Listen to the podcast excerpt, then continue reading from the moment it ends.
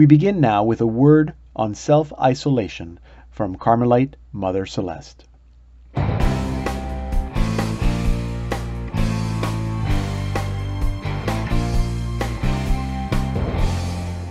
Mother Celeste, it's so good to have you here with us. You are the prioress at the Carmel of St. Joseph in St. Agatha, Ontario. So you're a Carmelite. It's so good to have you here with us. Um, yes. yeah, maybe some of our, our viewers are not uh, familiar with that Carmelite lifestyle, but you live in a cloister. Can you explain to us what that means? Okay, so we felt we had a vocation, a call to really give our life to God by encountering Him in the interior of our souls. And so we desired to have a space where we would eliminate some unnecessary intrusions so that we could concentrate on giving ourselves to God by this uh, contemplative life of prayer. Now, we don't have an active apostolate, but our apostolate is actually that of prayer, prayer for the church and with the church for mankind. So, uh, so, oh, yeah. sorry yes. to inter- sorry to interrupt. So essentially, you're setting yourselves apart from the world so that you can so you have less distractions. Is that the idea? That's right. So we set ourselves apart not because we want to be apart, but in order to give ourselves to this life of prayer, we need a certain amount of space to to meet our Lord and to grow in this life of prayer, to have this encounter with Him on a daily basis, to try to become more attentive to His presence. Now, God is always present to us, but we're not always present to Him. Right. So the church allows this vocation because it does bring about many fruits of prayer as well mm-hmm. for the church. Like our life is not for us. We're not separated just because of us, but it's for the church, mm-hmm. for mankind. Do you think that this is, I mean, I think the church would teach that this is something that every Christian should be doing, maybe not all the time, but in, in time, at moments in our lives? Is that maybe what Lent exactly. is about? Exactly, exactly. We're all called to this union with God. That's what heaven's going to be, our union with God. The, the we're made for God. So St. Augustine said, You have made us for yourself, O Lord, and our hearts are restless until they rest in you. Mm-hmm. So, but it's not easy with our the difficulty of daily living to be always so attentive to God. So God in his mercy draws a few, just like God sometimes picks up a lamb. And that way the mother sheep follows the lamb. And so he picks us up and puts us here, showing the world that it is possible, not easy, but it is possible to live this life. Mm-hmm. Mm-hmm. Um, yeah. Do you think, and I'm sure you, I'm sure you get this question asked a lot, but did you think as you started your your vocation or you started your life as a Carmelite uh, so many years ago, that you would miss anything from, if I can say, from the outside? Actually, at that point, no. Mm. Um, the the drawing is pretty strong, but obviously, as the person continues with the life, the person may want to begin to question oneself, particularly when things become a little harder. So, first of all, when God draws, He draws us because He has to wean us away from other likes and dislikes mm-hmm. in order to like in in Ezekiel in in Hosea he draws us into the desert in order to speak to our heart mm-hmm. and I have a feeling that this is what's happening today you know none of us wants to have this virus but St. Paul says that to those who love God, all things work unto good. So somehow this is willed by God, allowed by God, put it that way. God mm-hmm. doesn't will evil, but he does allow in order to bring good. So somehow he's bringing people into the desert mm. so he can speak to their heart. Mm-hmm. Yeah, I so, think that. I think that you're right. I think that that's if if anything, the the main thing that people are finding that we're being forced upon the desert is being forced upon us.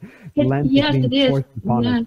Um, and some it, people are struggling, and maybe, but some people maybe, as you say, are struggling with that. So so you that who live this type of life, this cloistered life every day, what what advice do you have for the rest of us that uh, are not used to it? Okay, so uh, St. Teresa of Avila, our founder, has always said to us to make a, uh, a virtue of necessity. Mm-hmm. So right now it's a necessity to live this isolated life, particularly if one has actually encountered somebody with um, COVID-19. Now, with our life, um, it is structured so that we can continue uh, on a daily basis without meandering off too far from, you know, the mm-hmm. purpose of our life. So having a structure. So uh, we have there's the mass, there's we have the divine office, we have times for for work, we have meals together, we have times when we talk together with each other, like we call them recreation times.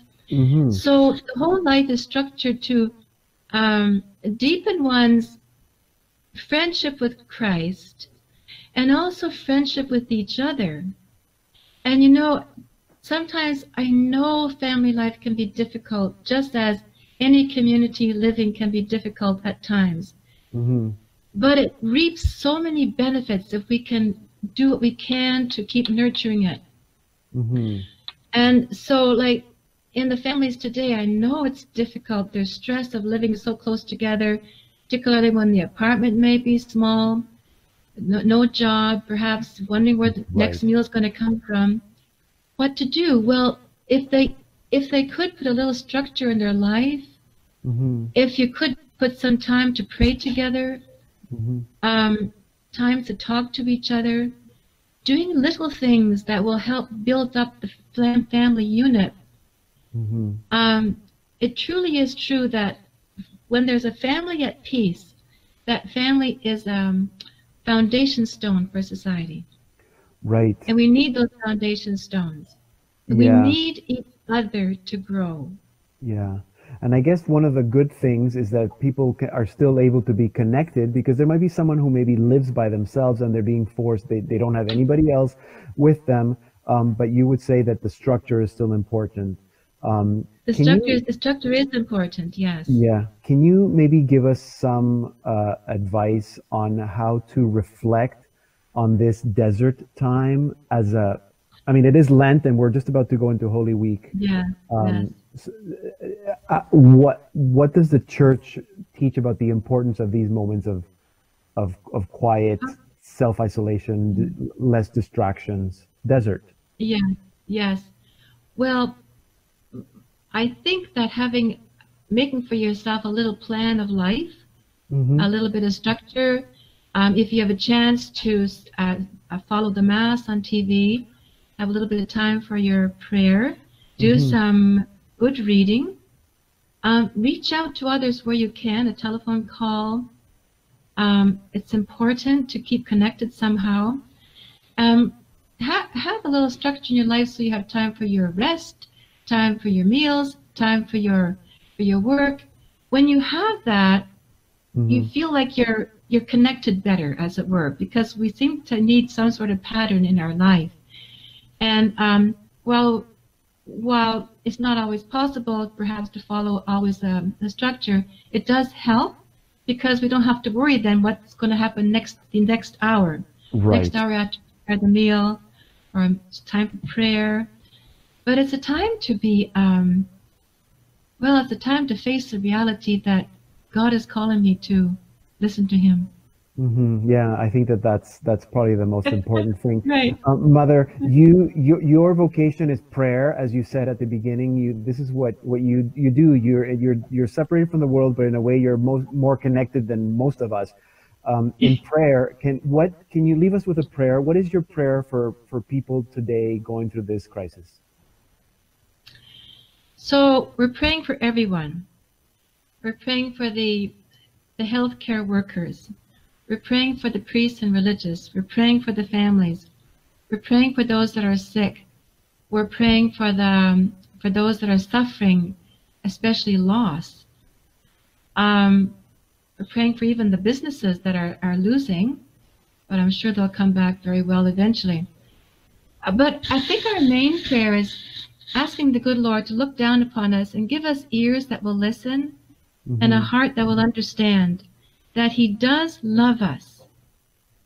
There's nothing that happens that God isn't aware of and allows for our good. Mm-hmm. And when we have that trust, it's not so frightening.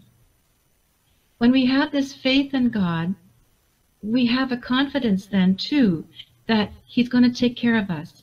He is the Good Shepherd, He is the divine lover, and He's our very best friend. And He's our Father. Mm-hmm. He loves us.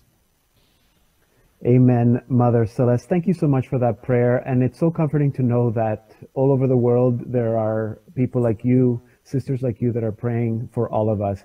Um, and thank you for your advice and for your prayers today, Mother Celeste. Um, prioress, you're the prioress at the Carmel of St. Joseph, and you joined us from your home at the Carmel at St. Joseph today. Thank you so much. You're welcome. God bless you. God bless you. Thank you. Thank you.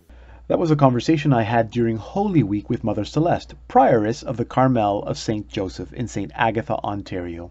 I spoke with her on the Salt and Light TV series Hope from Home.